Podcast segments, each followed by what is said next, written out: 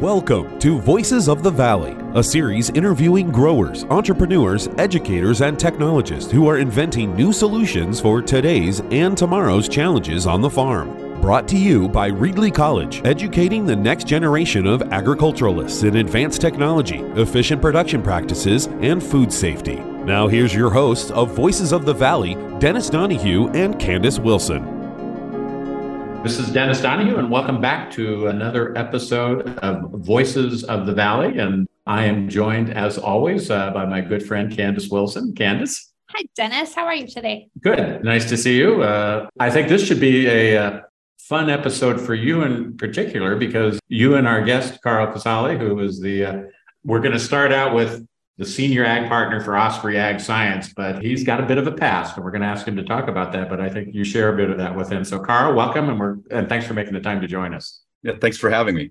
You know, I had a chance to uh, hear you in action in Yuma a couple of weeks ago, and uh, I, I, sure learned a lot, and uh, thought you'd be a great guest for our audience and our uh, Western Growers members. So, with that in mind, uh, you know, we mentioned the uh, Ospraie Ag Sciences, but talk a little bit about if you if you would just you know, I accused you of being an ag renaissance man before we got on the air. So, uh, talk a little bit about your background because I think it really we can learn a lot for how to form some of your perspectives once we get into capital and technology and that sort of thing.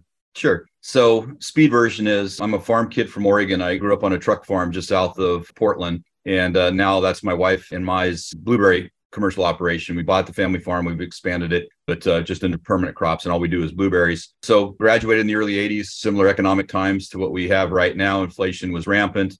I was the first son in our family to graduate from college. My older brother was farming with my dad, and uh, my dad said, I love you, but I'm not going to borrow money at 16% uh, to expand the operation. And uh, it took a few years, but I did tell him I, I, believe he made the right decision. But I wanted to stay involved in agriculture. So I joined Monsanto in the early 80s, 1984, and started out in sales and uh, long progression, but finished as the chief financial officer of the company. And I joked that somewhere along the way I missed a meeting because uh, that's when I became CFO. And I did that for a while. And then I had the opportunity to move up to the Twin Cities and uh, lead largest farmer owned agribusiness in the US, CHS. Did that for about seven years and then got into personal VC investing and then connected with Ospraie. They were early investors in Monsanto when we were spun out. So I knew the guys well. And so we started Ospraie Ag Science in 2018.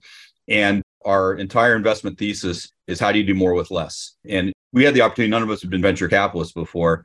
And so, you know, I grew up in the post World War II narrative of, you know, everybody needs food, just show up in farming, you know, do something involved in agriculture. It's like landing on boardwalk in Monopoly, you're going to get rich, you know, life's great. And we said, well, is that narrative still true? And what really struck me was, and I think this would be a surprise to a lot of people, by 2030, about half the world's population is going to be middle class or wealthy and the other half's going to have the same issue of more calories, you know, just to meet their basic needs. But for half of the world's population, it's I don't need any more calories, but I do care deeply about how my calories are produced. And so our base thesis is well, how do you produce more with less? How do you produce more high quality food with less impact on the environment? And so that leads us down the path of biologicals, biopesticides, soil testing, soil management. How do you make synthetics work at lower use rates? How do you make biopesticides work more like synthetics? And so that's basically what I do every day is just focus on those areas. And there's, you know, macro drivers that are going to make that become more real quicker and probably no more than the European Union that basically has a mandate called 50 by 30, which they want a 50% reduction in all synthetic use by 2030. And these mandates come whether the tools to do it exist or not. And they've already had to move away from some of those. But so we're learning from that. And we see that society more likely regulation will probably follow, but consumer tastes and preferences are already going down that path right now. Well, with that in mind, let's start there in terms of your outlook. You mentioned, you know, 1980s, uh, similar times. So, having said what you just said, and you know, all the top line trends point in the direction of the, you know, your daily activities. There's no question the venture world is going to be a little different, uh, at least for the foreseeable future, if not the next couple of years. Can you just kind of outline where you see the venture world and what are the things that entrepreneurs should be attentive to? You know, because investors are just looking at things a little differently for now. Sure. This is, um, you know, and I now have the benefit of being doing these involved in agriculture for almost 40 years now. So, you know, there's these things called cycles, and we're in one, and it's not an up cycle. And so the question is, you know, how long are, are we going to be in this down cycle and have we hit bottom? And the answer on have we hit bottom, the answer is no. The venture world is going to continue to get tougher, probably for the next 12 months. And, and I would say the big driver of that is there was tremendous amount of outside capital that came into venture capital, a lot of it in the ag space that really wasn't very informed And the way a lot of these investments work is they're part of a portfolio, and venture capital would fall into the category of alternative investments. And a lot of large portfolios have a cap or a mandate on just it can't exceed, let's say, 10% of the overall portfolio.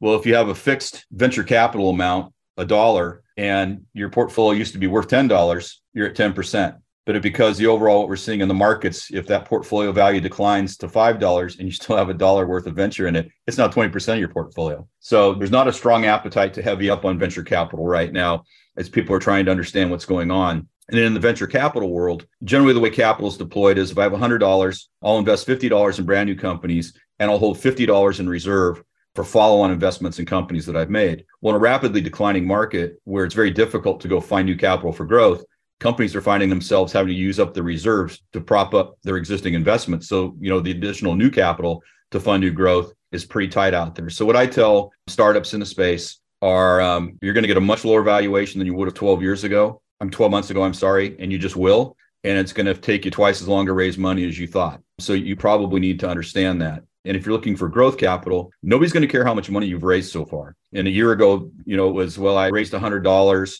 before and they thought I was worth $50 before I raised $100. So I was worth 150 and I want another $50. So I'll be worth $200 when we're done. And the answer is no, you're not, because nobody's going to care about the $100 that you've spent. It's what have you delivered against it? So everything's being repriced right now. And basically, when the new valuation is less than the old valuation, that's called a down round. And I would say today that's much more the rule rather than the exception. So, what I would tell new entrepreneurs in the space are, and this is so amazing, and so simple in the industry we call that this product market fit. So i invent a widget and i think it's the coolest thing on the planet. And it might be the coolest thing on the planet. You know it can do all kinds of really cool things and lights and spin and a bunch of other stuff. And you go show it to a farmer and i look at it and say okay this is really cool. Satellite imagery is a great example of that or you know drone Im- imaging or whatever you use. Okay so fine. What do you want me to go do? You know i call that the so what. And you'd be surprised how many people have raised a lot of money and they can't answer the so what and they're still seeking to figure out what that is. And if you're looking for growth capital and, and you don't have a really tight definition of why this matters to a farmer and how you're going to deliver it in a way that's acceptable to a farmer the other thing that surprises me is and maybe it should be a surprise but okay i discover or invent what i believe is a really cool widget. And i think i'm the only person on the planet who's developed a really cool widget and i don't realize that there's 100 other people that have created widgets that they think are really cool as well. Well, the way I'm going to deliver the widgets, I'm going to go sell it directly to farmers. And so, you know, I don't know about all the members of Western Growers, and I'm not a big farmer by any stretch, but I do know that I don't get up every morning, have a cup of coffee, and then go stand at the end of the driveway to meet with everybody who wants to sell me something that day. You know, I have a trusted advisor that's my technology aggregator. And I'll just tell you, I mean, if it doesn't make my life simpler, I'm not doing it. I'm not looking for more things to go do. I'm looking for fewer things to go do. And that's just so simple but so lost on on so many of these and i particularly see that in the digital space where there's lots and lots of stuff out there but there's a whole lot of it that's either inactionable or really doesn't make a farmer's life simpler Carl, what you just said is such an important aspect about the growers the amount of people knocking on their doors and the time limitations and stuff. What has been a process that you've seen that does work? Because certainly part of the conversation is, you know, Western Growers has talked about for years the Salinas Valley meeting the Silicon Valley and speaking two different languages. And in the end, those technologies have to come together to be meaningful on the farm. Have there been any good models or success stories where you've said, you know what, this is the shortest path to getting to that something marketable? So within our own portfolio, and what I should say is we stop at farm gate. So we're all about tools to make farmers more productive. So there's a lot of funds that are basically literally dirt to plate. So anything involved in the food ag space is fair game, and they tend to be generalists. We're very focused on a very narrow band in what we hope we understand, and we can add value through insight to our portfolio companies to help them avoid some pitfalls. So every farmer facing or company that I've invested in, prohibition would be a strong word but we say you're not going to try and make a living putting a bunch of boots on the ground selling this to farmers. So whatever the technology it is, you need to find out where the trusted advisor is or where the network is and somebody who's already calling on that customer that they can integrate it into a IPM program or portfolio to go sell it. Because you're not going to put a bunch of boots on the ground independently go call on farmers just not because that's not what farmers want. They want simplification not complication. And so basically that's basically how our model is basically set up and that will, I think, become more of the norm.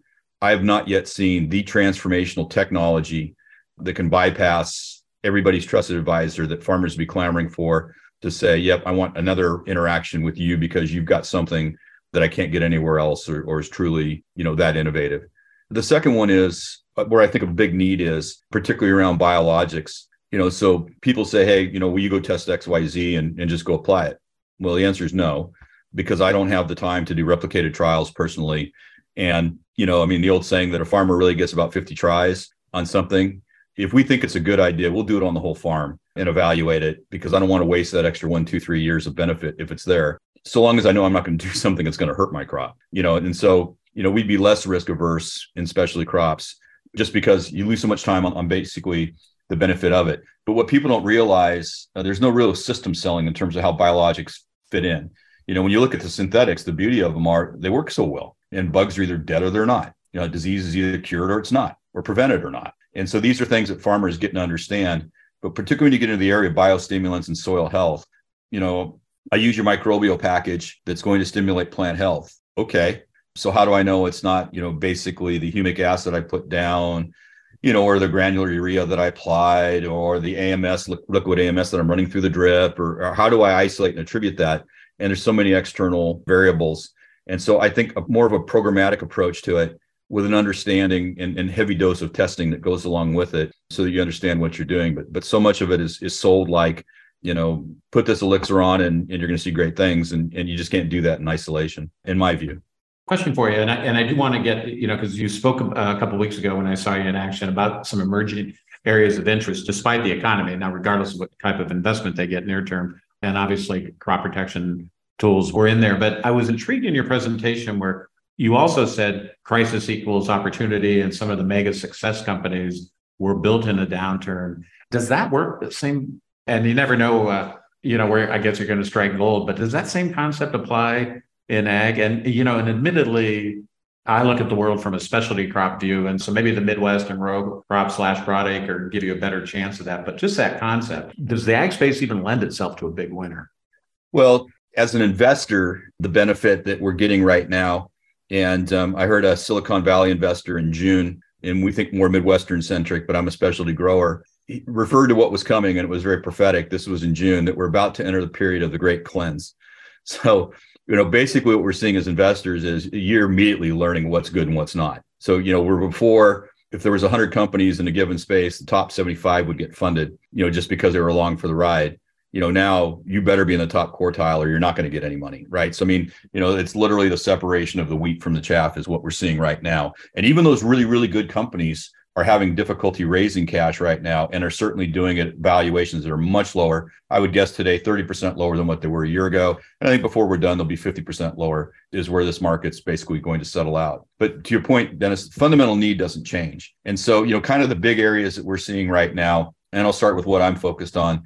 There will be a global transition from synthetics to uh, biologics and biopesticides and some form or, or fashion and from an integrated standpoint, but this transition is already occurring rather abruptly in the EU. And one example in the EU is they grow a lot of oilseed rape. It's a really big product over there, particularly in France. Well, imidacloprid was banned as part of this transition. Well, everybody quit raising oilseed rape because they couldn't economically do it, you know, without sucking insect control that was provided. So then they had to back up and give emergency exemption.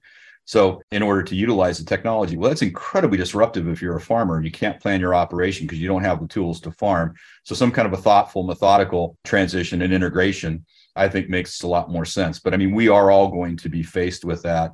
We are not an organic grower in our own operation.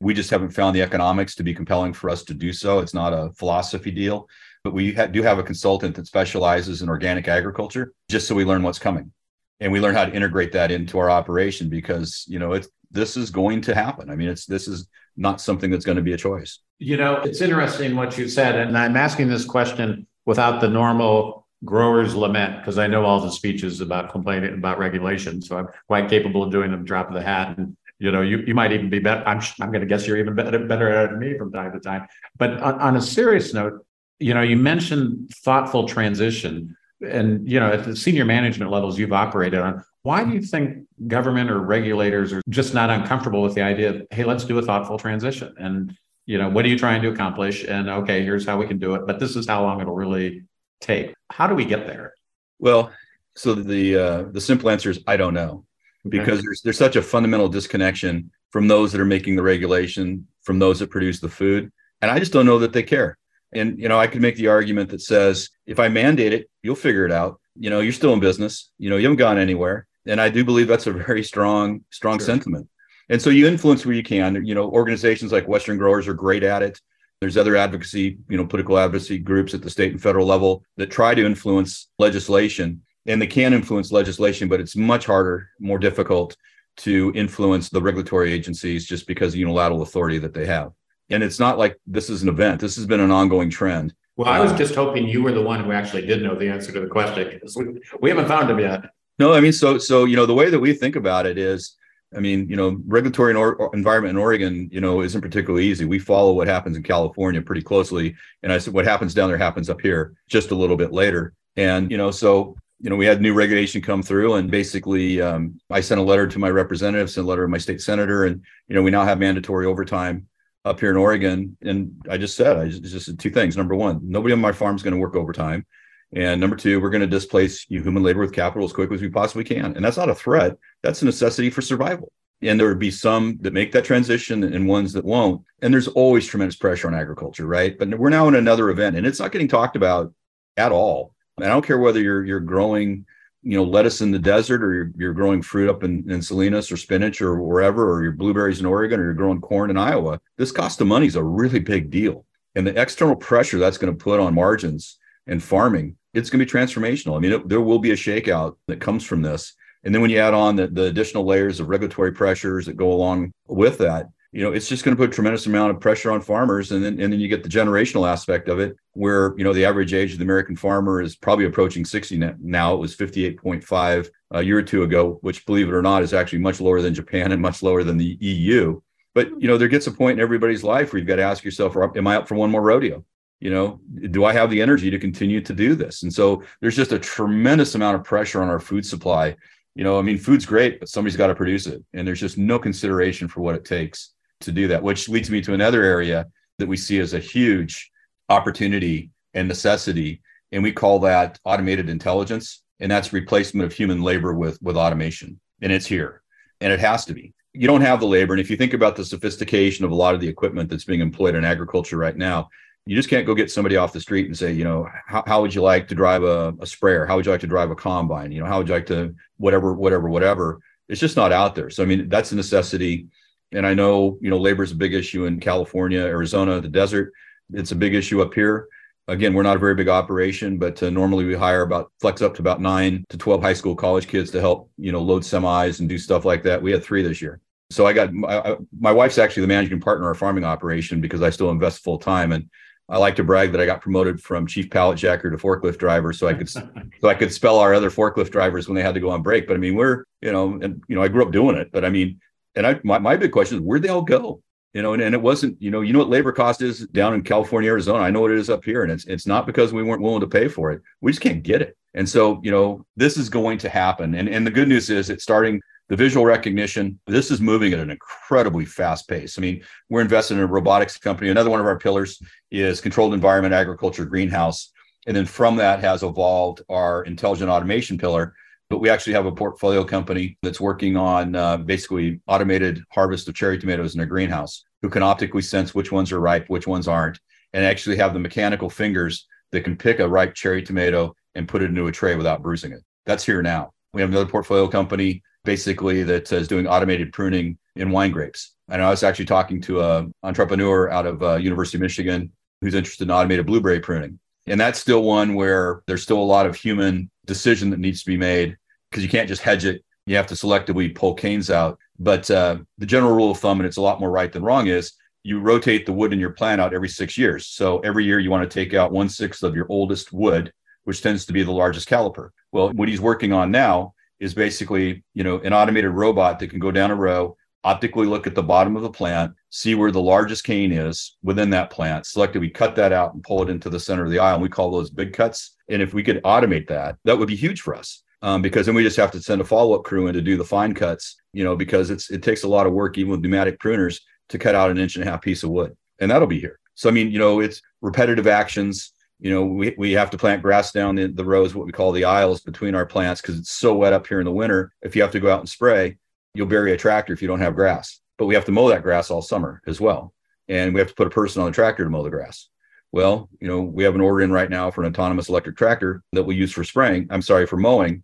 And I want to upgrade my see and spray technology. And so pretty soon we'll be able to have automated see and spray technology to go down the row where you know I don't have to have somebody on a, a tractor or, or, crew going through trying to spot spray you know weeds in, in 90 degree weather in August.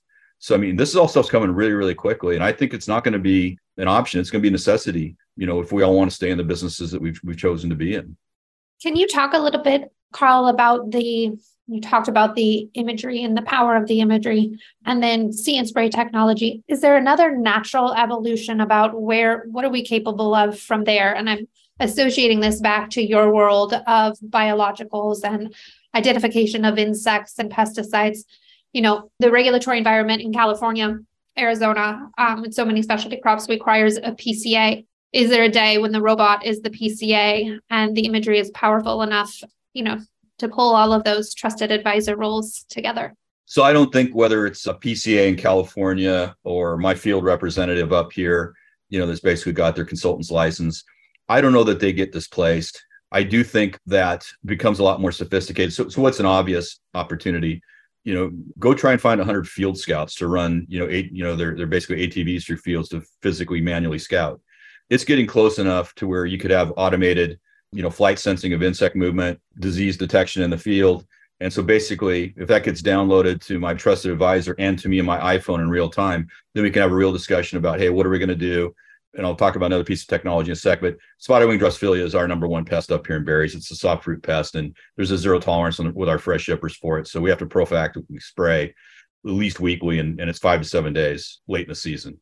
Well, if you know what your flight patterns look like, and we have a pretty good idea of if you see one, how many there are, then you can in real time rec- make recommendations and paired with the question of when you're going to go harvest it next. So now you can get that paired with a material with the appropriate PHI, and you didn't lose two, three days because you know that wasn't the period when your physical scout was going to go in the field. So what does that solve? That's a labor issue, right? Labor replacement issue, but I get better outcomes in real time and I get mm-hmm. better decision making tools to partner with my PCA or my agronomist, my field rep to help me make more informed decisions there's a lot of work in the area. It's not quite there yet. It's getting pretty close. And that's an area of basically, that's a classic area of automated intelligence that we would see as be a great opportunity. And it's just not, you know, physical replacement.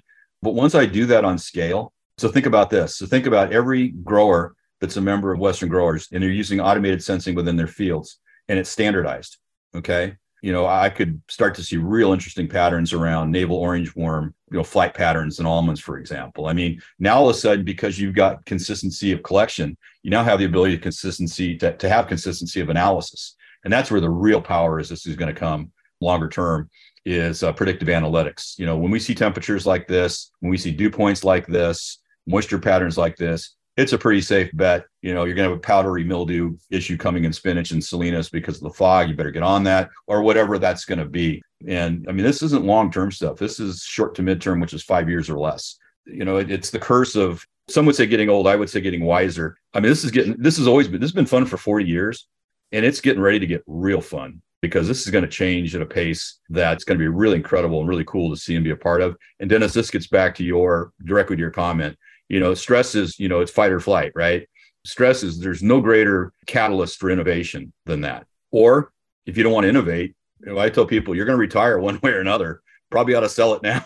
You still got equity before your bank tells you that you're retired that you don't have anything left. And i know that sounds harsh but it's real. I mean, this is moving so quickly, and there's such a history in California, Arizona. I mean, farmers been doing this forever, right? I mean, in terms of with the pressure, constant pressures, water, regulatory, I mean, if you're not up for the fight, you know, you're probably not already in this business. You probably left a while ago. But the good news is there's tools coming to help the fight. And, and I think that's the exciting part. And they're coming pretty quickly. Well, just like you laid out, you know, we're going to see this shift. You know, we I'm, I'm doing a moderating a panel next week, which we've called, uh, you know, less chemistry, more biology. You know, you just addressed it.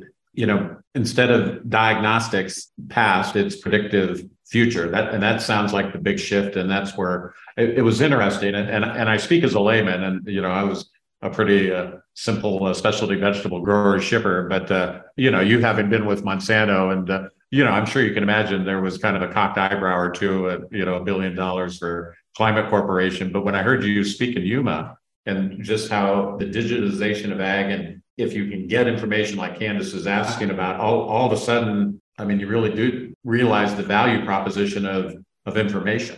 And particularly if you can predict things as opposed, you know, it's interesting. I've had a number of growers tell me recently, look, I, I don't need a history of whatever happened. And in fact, Yuma has been the place that's really kind of raised it. They said, look, I have to order my water, you know, four to seven days. You know, can I find a tool that'll predict when I should place that order, you know, that type of thing. So this whole shift to predictive, you know, that seems to be the money game in this in all of this. Yeah, the only value that I see in the past is to inform the future. Sure. You have to have those data points, but to, you know, to, to grind over what happened on my farm last year, I know what happened on my farm last year. I lived it. So it, it's basically how does it help? And I think the other area, if you can get enough data density within a relevant geography for a grower, whatever that is. I mean, you know, is it Salinas to Monterey on the coast? I mean, whatever a farmer views as a relative comparative data set. So it's good to know what happened based upon what I did on my farm, but it'd also be interesting to know how am I comparing against the aggregate. And so, you know, I wouldn't be too thrilled if everybody said, "Here's a, you know, here's the farmer, here's the field, here's exactly you know what happened," you know, for all the obvious reasons. But if you want to compare what I did to all the other farmers in the comparable data set in aggregate, and they say, "Well, you know, you think you're a great farmer, but do you realize you're only in the 50th percentile?" Um, and here's some interesting correlations that we see. And I can opt in or opt out of that. But if I don't want to supply my data, then you can't get comparative data, right? And automation is a great leveler basically of that data collection because when farmers self-report, you know, depending upon even, you know, even if we mean well, we're not collecting. If there's a hundred of us, we're not all collecting data in exactly the same way. So you're not getting that apples to apples comparison because the data wasn't all collected in the same way. If you're all using the same automated data collection system, then it is. That's very powerful in terms of the analytics, and it's absolutely critical to get meaningful comparative analysis basically between farms. But this area is, is really, really going to emerge. And one other, you know, as we think more broadly, and we haven't invested in pheromones, but you know, mating disruption is another area of non-pesticidal insect management. And that's the that's how i think about the category very broadly. And there's innovations continuing there. I mean one of the big challenges with pheromones is the human intervention that's required to constantly replace the bait right? The duration has been relatively short and there's some folks working on it. And another area that's emerging and, and it's one we have invested in is uh, sterile male insect technology.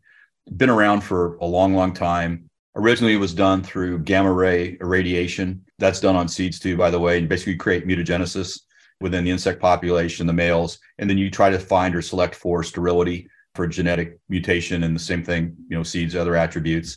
Is how to increase a larger population, but still based upon selection and observation. Uh, which is how traditional breeding's been done for basically 10,000 years. You know, the next evolution of that is biotech, and we all know that. You take a gene of interest, you put it into a plant, very specific, controls an insect, permits herbicide to be sprayed over the top and not kill it.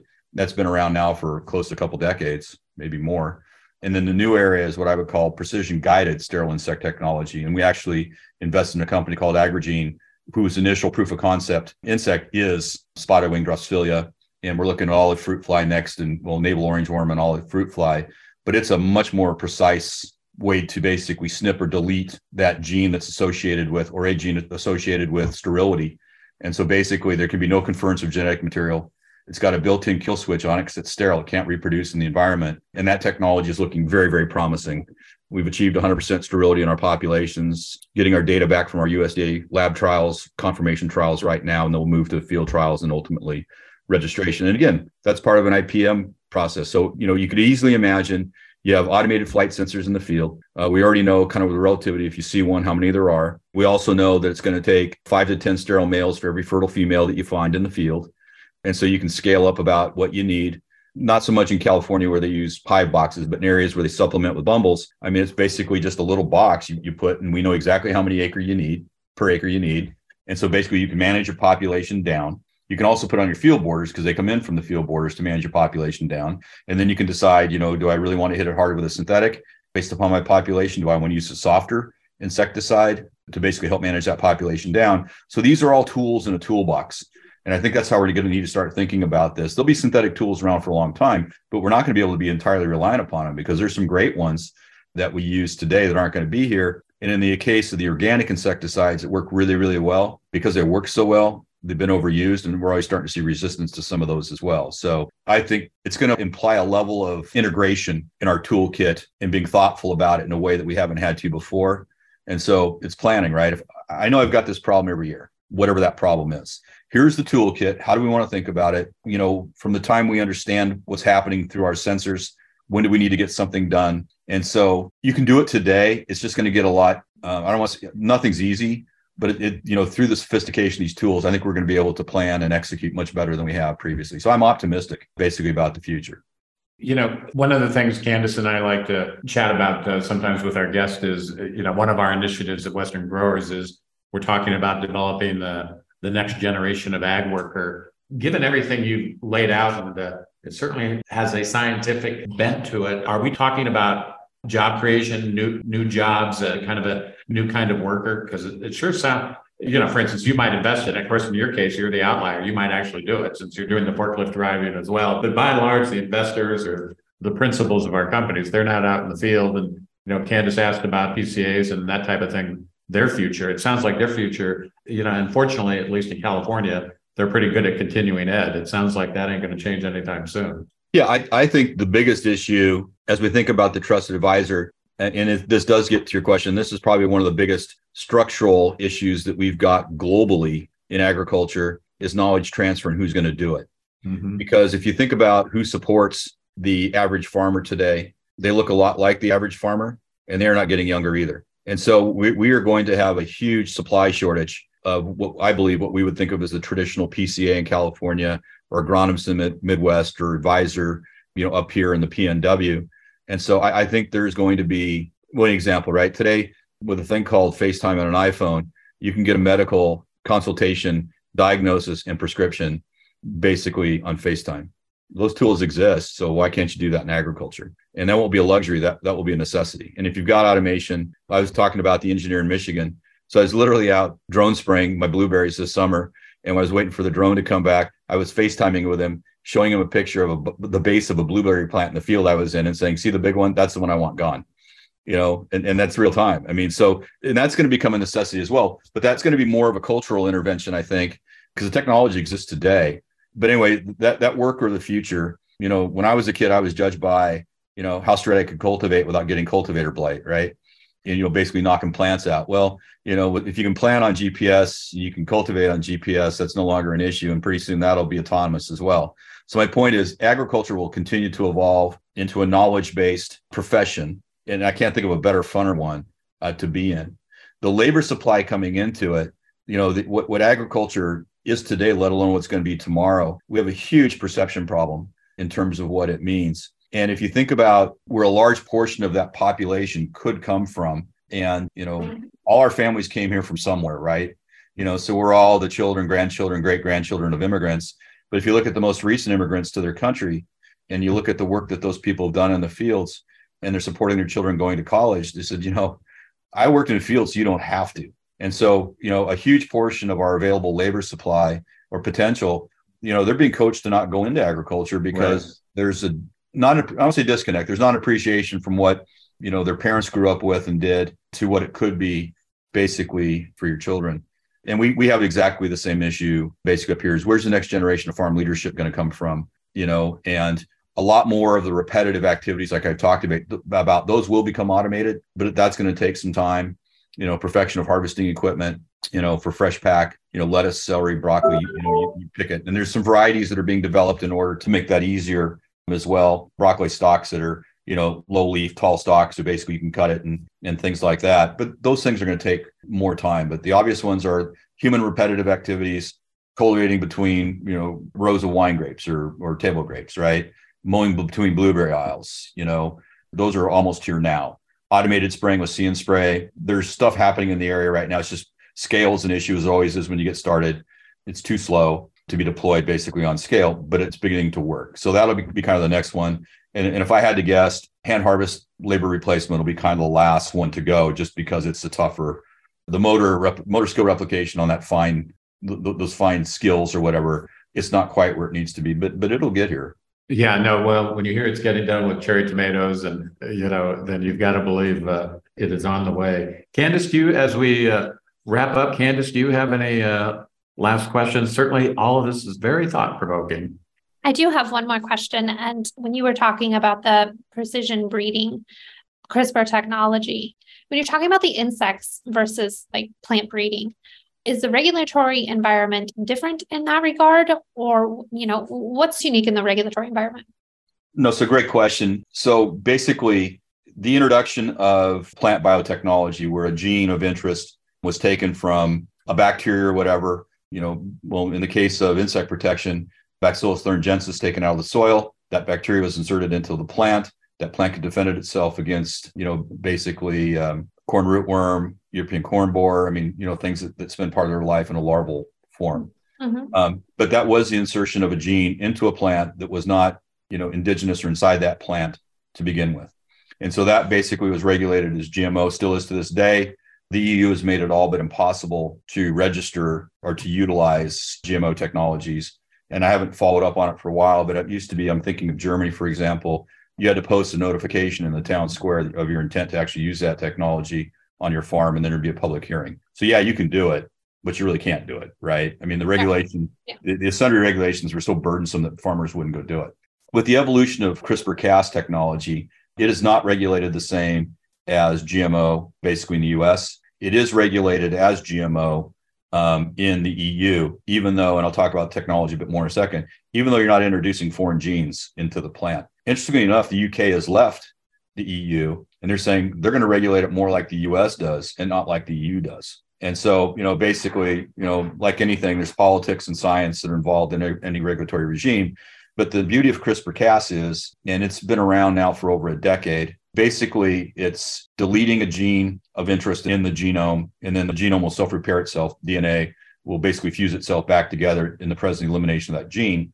And so, in the case of the male sterility, there's many genes that regulate fertility, but it, this one, this technology came out of the UC system, basically identified genes of interest that regulated fertility. So basically, it was once you remove those genes, that insect became infertile. And as opposed to using irradiation, where it might be partially, you know, fertile, partially not, but you know it doesn't have high survivability. It's very, that's very imprecise. This is incredibly precise, and you can do the same thing in plants or seeds where you may want to upregulate disease resistance. You might want to upregulate, you know, firm fruitness for shipping quality or whatever, but you are regulating or manipulating the existing genome of that plant. So there's like 25,000 genes in spinach that do all kinds of different stuff. And so basically with CRISPR-Cas, you could find one of interest, one that maybe confers better resistance to powdery mildew. You could upregulate that. If there's um, a gene that you could, you know, delayed bolting or elimination of bolting in spinach, for example, you could you basically silence that gene and so you can either you can delete them, you can you can insert more genes basically into that genome that's present within the plant, and then also you can upregulate a gene if you want more of something, and you can downregulate a gene if you want less of something. So within the confines of the existing genome of the plant, you're not adding anything new, but you can dial it up, you can dial it down, you can add it, you can make it go away. And we're just now beginning to see the products come out of that enhanced soybeans for oil content for healthy oils, for example. I know there's some work being done in the fruit space right now. We're doing it in the insect space, being done in, in human and animal health now as well. And so we're, we're just kind of catching up on that, but it's going to be a very powerful tool. Just as we wrap up, and you've uh, talked about your 40 years in and still pretty darn enthusiastic, and uh, you know a lot of new things coming. And one of the other conversations Candace and I find ourselves in, we think ag. I mean, there's so many great career opportunities there's a lot more going on than what people realize. It isn't just, you know, being in the fields type of deal. And it seems like for all the really positive things, for, for whatever reason, either we don't get our story out, we're on the defense. And just like you talked about, there's kind of a structural change coming in terms of knowledge transfer. Any thoughts on how we uh, convey, hey, listen, ag is a way more exciting deal than you think? How do we get that message out? And any thoughts? You've certainly been involved with some companies with resources, and how do you, how do you affect structural change around thought? Any thoughts you have would be, uh, I think, certainly welcome. Yeah. So I'm, and I can't remember who told me this, but basically it was in uh, the digital consulting space in ag, right? So think about a trusted advisor. And so basically the thought was, if I can get somebody who understands and is proficient with computers and technology, I can teach them ag a lot easier than I can teach somebody who's been around ag for a long time that I can, you know, basically computers and, and digital. So, you know, there's lots of uh, young adults going to college, even though numerically that population is declining just demographically in this country, right? And I think that's a bit of our labor issue as well. So if we think about the farm of the future, you know, are, are we going to the recruiting fairs in the engineering schools? Are we going into the environmental sciences? Are we going to the biology? We should be recruiting where agriculture is going, and that's who who we should be selling a lot harder than you know. And, and the traditional sciences are there, but that population is getting pretty small. So I was just talking to uh, a professor who basically was in the UC system, and in their ag business degree program at this particular university, 75% of their kids came from non-ag backgrounds, which is awesome. You know, a lot of Southern California kids who just had an interest in food and ag that we got to do a much better job collectively across the U.S. of bringing those kids in. And um, my son's uh, junior in college; he's our youngest, and he's majoring in finance with a concentration in ag. You know, he wants to get into you know basically mergers and acquisitions in the ag space. But the big appeal for him is beyond the finance piece. He thinks agriculture is really cool, and, and I think we can't lose sight of you know. And I always tell people there are lots of ways to make a living, you know, as long as they're legal. Um, but you know, when you can wake up every day and say, "I'm doing something that's really important," You know, I'm helping feed people. I'm helping feed people in an environmentally responsible and sustainable um, way. And this is a very passion. The next generation come up is, is very purpose driven. That's a great message to get out. You know, so I, my message hierarchy would be with what I just ended with. Hey, you know, if you want to make a difference in the world and, and have a lot of fun doing it and something really exciting, agriculture is where you want to be. And, and here's how you're going to make that difference and, and basically communicate to them and get to that population early in their careers, give them internship experiences um, and they're going to become our best recruiters uh, for our industry. You know, it's it's not folks like me who've been doing it for a long, long time, but it's going to be the next generation, next generation recruiting the next generation. Candice, I think that's a pretty good note to end on. What do you think? I love that. That next generation, recruiting the next generation, and recruiting for the future of ag. I love it. Yeah, there's, there's, a tagline in there somewhere, so we'll uh, we'll we'll figure that out and make sure we uh, spread the message. No, Carl, listen, I, I was really looking forward to this conversation, and I, I sure learned a lot, and we're grateful for your time. We know you're busy and traveling and all that good stuff. So thanks very much for joining us. Yes, Candice, thank you very much, and it was a ton of fun. Yep, you too, and uh, best wishes for the remainder of the year and the holidays. You as well. Thanks Thank so you. All right, okay. Candace, what do you say? Should we come back again next week and do it? Let's do it. All right, let's do it. That's been a, another episode of Voices of the Valley, and we'll see you next week. Thanks for listening to the Voices of the Valley podcast, brought to you today by Reedley College. To learn more about Reedley College's Agriculture and Natural Resources program and the courses offered in ag technology, food safety, and plant science, you can visit reedleycollege.edu.